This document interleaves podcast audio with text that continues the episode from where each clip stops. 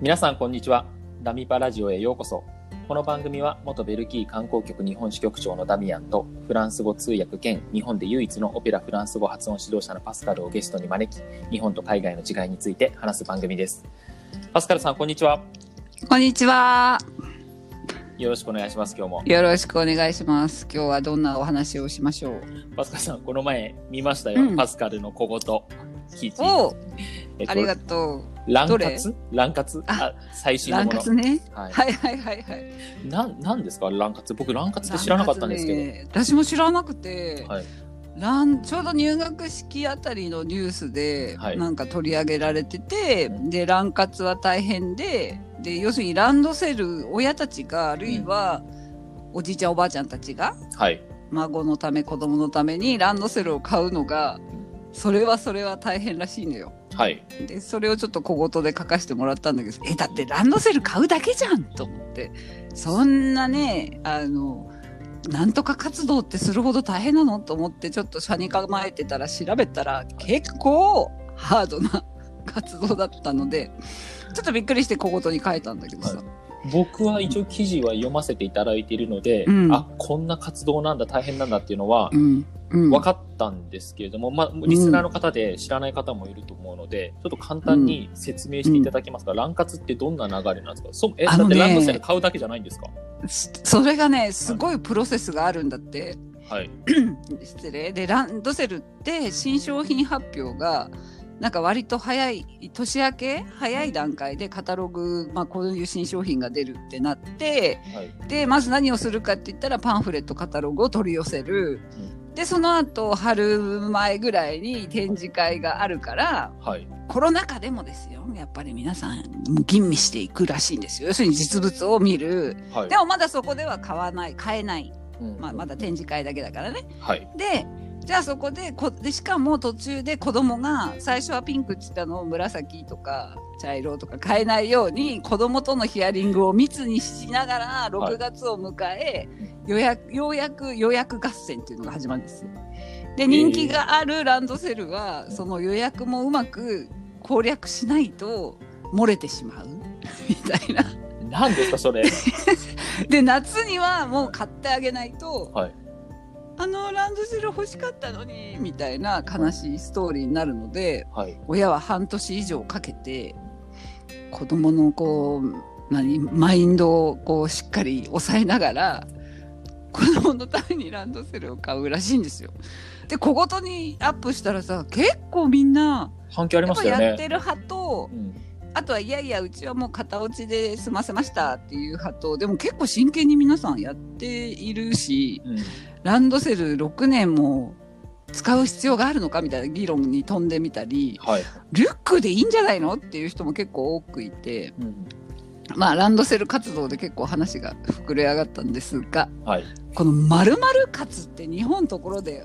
多いよね。いや多いってレベルじゃないですよねもう多すぎですよね何でも〇〇活だよねなん。か気がついた新しい活動が出来上がってますよね。出来上がってる。 ねえ最近だと、どう、どんなのがあるんだろうね。最近もゆ、まあ、最近、うーん、こう朝活をよく聞くなと思っていて、あ朝活ね。朝早い朝時間に頑張るみたいな。そうそうそうそう、朝活はよく聞くのと、あとは何ですか、婚活、ま今、婚活あ、婚活は就前から活もあるね。就活って就職だと思ったいら、そうじゃなくて、あの年配の方がもうそろそろエンディングノートを作ろうかみたいなそういう就活とかねあ、終わるっていう字の方で終わでるす終かわるそうそうえそ、う何それそんなのあるんであするんかですよ今それは結構耳にしますよ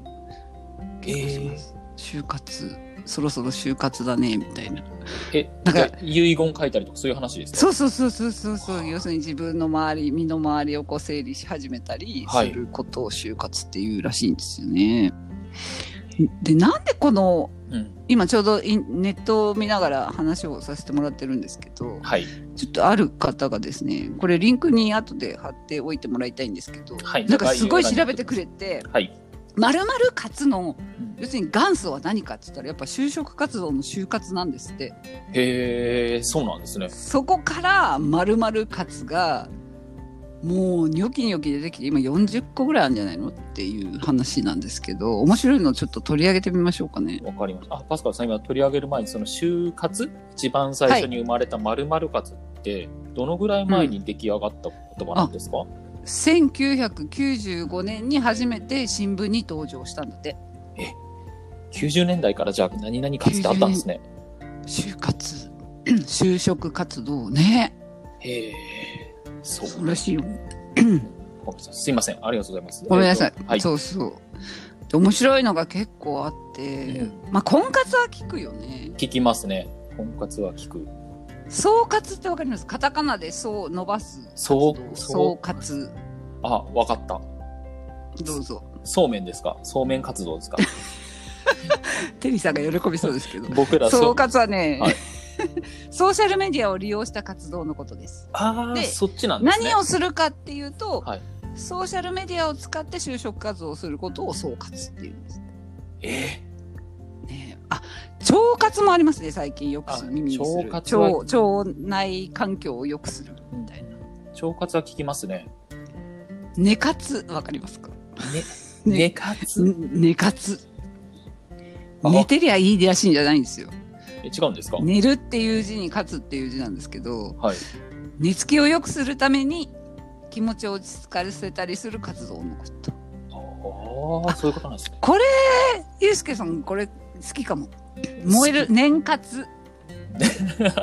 これちょっと想像できるよね年活って何ですか燃えるらすんですよ燃えるんですよ燃える燃える活動ですよえ、汗かくとかそういうのですか脂肪ですねあ、脂肪を燃やす脂肪を燃やすで年活って言うんですかはいそれ誰がやってるんですかそんなえそういうマッスマッスルな方々じゃないですかで皆さんでも年活、年活しようぜ、年活しようぜって。私あんま聞いたことないけど今の若者たちはそう言うんじゃないですかねお前年活してるなとか年活頑張ってんなみたいなうんですかねあでさっき朝活って言ってましたけどなんかはい。朝活に続いて昼活夜活もあるらしい まあ同じことなんだけどまあ、いややっいてつ、も活動してんじゃんみたいになっちゃうけどね大変ですね。活動だらけですね。ずっ活と。動だらけですねこのでも何なんでしょうねこのまるまる活動にくくりたい症候群っていうか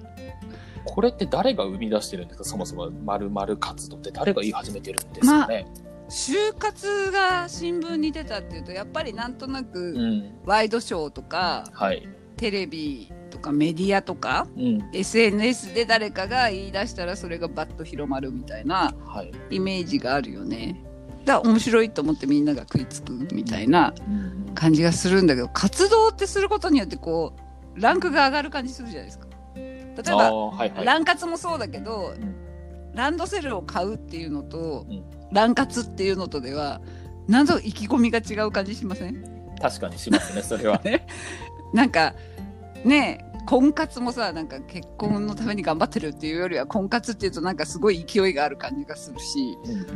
らなんか活を入れるとこうちょっとテンション上がるっていう気持ちはわかるんだけどねあまりにも多いからちょっとびっくりしてるんですけど、あと、活動にすることで、うん、あの、人が集まりそうですよね。同じ。あ私もやってるみたいなうんやっね、てるみたいな。自分も、あ、同それじ。こうそん部活みたいな感じじゃないあ、そうそうそうそう。そういうイメ何ージ々部みたいなはい。そのイメージもあるのかななんともなとくも、とほら部活ってそうじゃないそうですよね。だから部活が発展して部の代わりにそれが具体的な名詞を入れることでなんかより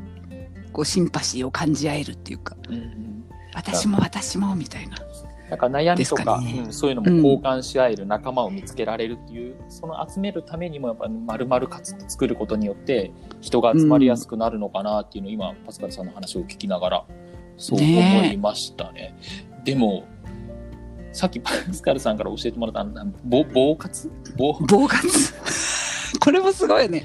防活これね字はねあのぼーっとするの棒だよねそうそう本そ当うにそうなんだってぼーっとするそれ活動なんですか活動なんじゃないですか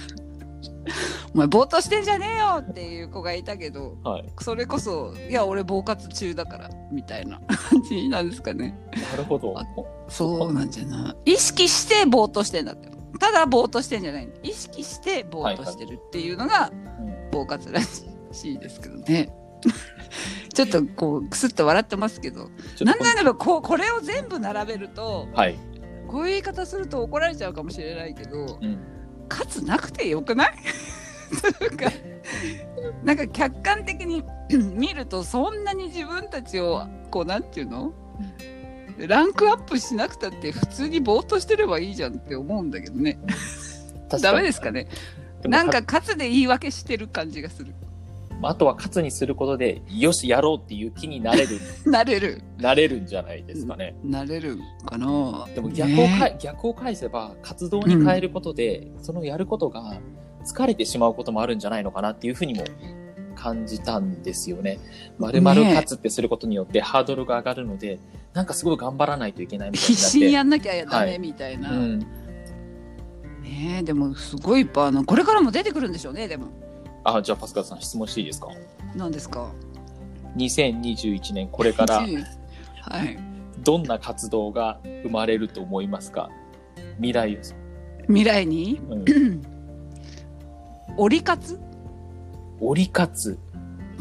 折り勝つそれオはリン漢ピ字ックオリンピあックオリンピック関係のはい活動なんかオリンピックを楽しむかオリンピックをどうするかわかんないけど、うん見に行けないからね、はいはいなんか新しいなんか折り勝つみたいなわ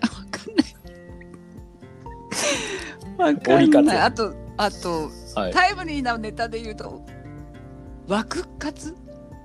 ああワクチンってことですかそうそうそうあ今の今のはすごいわかりました折り勝つわかんなかったけああど折りあ本当、ワクチンをいち早くゲットするためのはい活動、あそういうのはなんかありそうですねありそうですねあとどんなことが大きいんだろうかでもなんかまるまる勝つ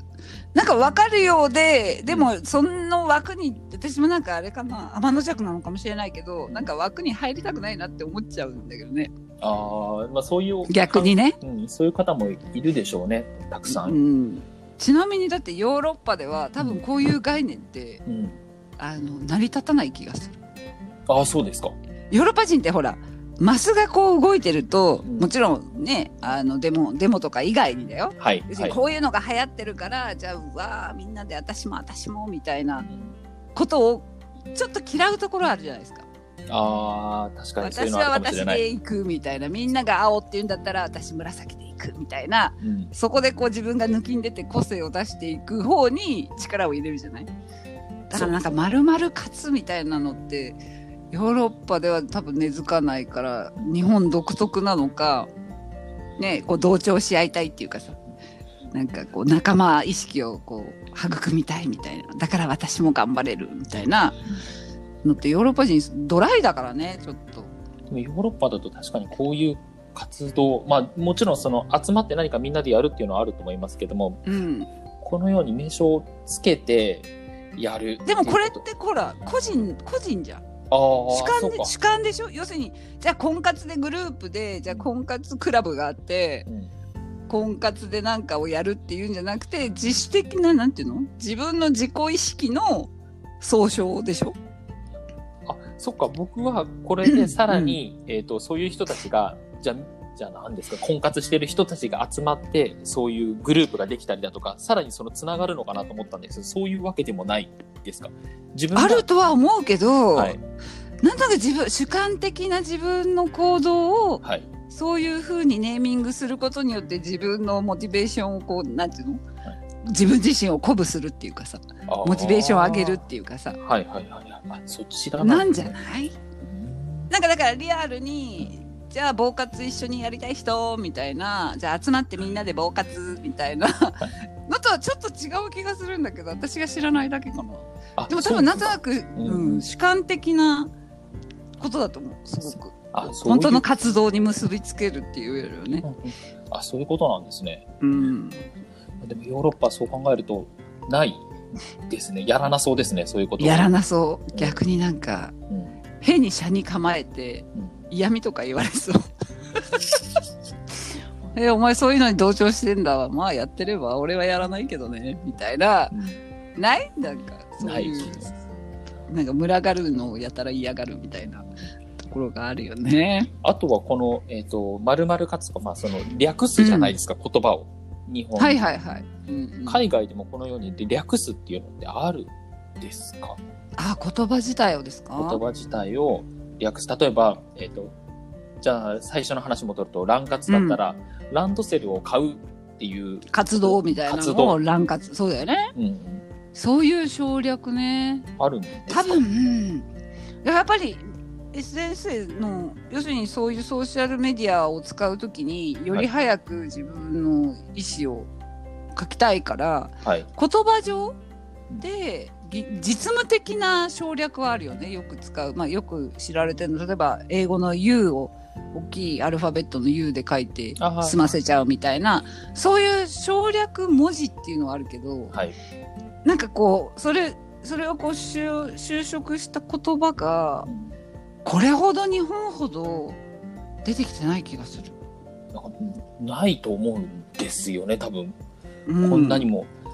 日本あほとど、短くしにくいよね。まあ、そそもそもそこですよねそこがあると思う、うんこと言葉自体のまあなんていうの性質、うん性質上やっぱりこう端折れないっていうかあとはやっぱりそのあ漢字っていろんな意味を含めるあの含んでそういそうるからそうそうこういうことができる作れるっていうことなんですよねそ言葉を。うん、逆に言えば日本特有のまあもしかしたら漢字を使っているね、はい言語だったりは作りやすいかもしれないね。うんうんうん、そういでつすもね。思うけどアナウンスとかあの注意喚起とかよくあるいはキャッチフレーズとかはい。翻訳するんだけど日本語だと割とキャッチコピーってさビジュアルでこう意味がわ伝わったりするじゃないですか。そうですね。例えば婚活もそうだしこの〇〇カツもうんピッてわかる、まあ一瞬わかんないのもあったけどね だけどまあそういう言葉の持ってるパワーっていうか漢字の持ってる、なんだろうねふ意味の深さっていうか伝えやすさっていうのははい。羨ましいふだって日本語だと5文字ぐらいなのにフランス語だとこう2行ぐらい書かないとわかんないみたいなあるでしょいや、本当そうですね。それがね、いや、パスカルさん、もうちょっとフランス語短くなりませんかねってよく言われるんですけど、無理ですね、みたいな。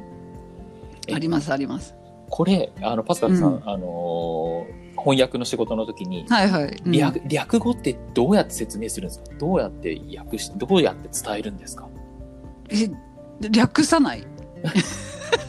要するに、略したのをもう一回膨らますみたいな。膨らましてはい。っていうしかもう方法がないよね。ないんですかない。これ通訳ってないむでず、難しいですね。こういう日本語が出てくること。かうんたまにはクライアントによってははもいうパスカルさんそこ造語作っちゃってもいいですとか言われるんですけどそれもそれでねうんフランス語で造語ってすごく難しくてはい。なかなかできないよやっぱ名詞と名詞をくっつけるぐらいしかないぐらいうんだから本当ねすごいキャッチコピーは苦しいですね、苦しいうん、まあ日日本本語語はは便利だなってそうですよね、ね。うん、でやっぱりかん、まあ、じゃあ中国はできるのかって考えた時にやっぱり日本がやりやすいのは、間にそのひらがなも入るじゃないですか。あるそうそうそうあとカタカナとかねそうそうなんかあれがあることによって日本でしかできないのかなっていう今と思う話をねそうですよ、うん日本語すごいえですね。結論何まるまるかつは日本語の素晴らしさを何再認識するためのあれだったんだそう思うとすごいな日本語ってことだよねうん、いやたかが3文字でそう伝えちゃうんだもんねいや本当そうですよ今話ししながらそこに着地しましたね。まるまるかつは素晴らしいってことだったねはい素晴らしいですね。これちょっと今度、素晴らしいね、そう考えるとダミアンにも今度教えてあげましょうか。教えてあげましょうまるまるかつすごいんだぞと。ダミちゃんまた独特なまるまるかつなんか考えそうだね考えそう絶対考えますね何考考ええるますかねねちょっと聞いてみます振かってみましょうよ今度 いや面白かったまるまるかつですねうんなんかその話しながらいろいろお互いが考えていくとあこんな気づきもあるんだっていうところがあってね、うん今日改めて日本語の素晴らしさをはい再認識いたしましたわ。そうですねもうタイトルも「日本語は素晴らしい」に変えたいぐらいですねこれそうだね。かっこ、そうだね。そうだよね。日本語は素晴らしいというトークでした。 はいじゃあ今日はこの辺りでこの放送終わりにしたいと思います、パスカルさんありがとうございますこちらこそまた次回楽しみにしてます。はいありがとうございますりがとうございます。えーこの番組は日本と海外の違いを知ることで、あ、こんな生き方もあるんだ、こんな考え方もあるんだと知るとちょっと気持ちが楽になるようなお話を毎日お届けしております。ぜひチャンネルフォローをお願いいたします。またコメントなどもお待ちしております。今後来る〇〇活とかいうの何かアイデアがあれば教えてください。それではまた次回の放送でお会いしましょう。さようなら。さよなら。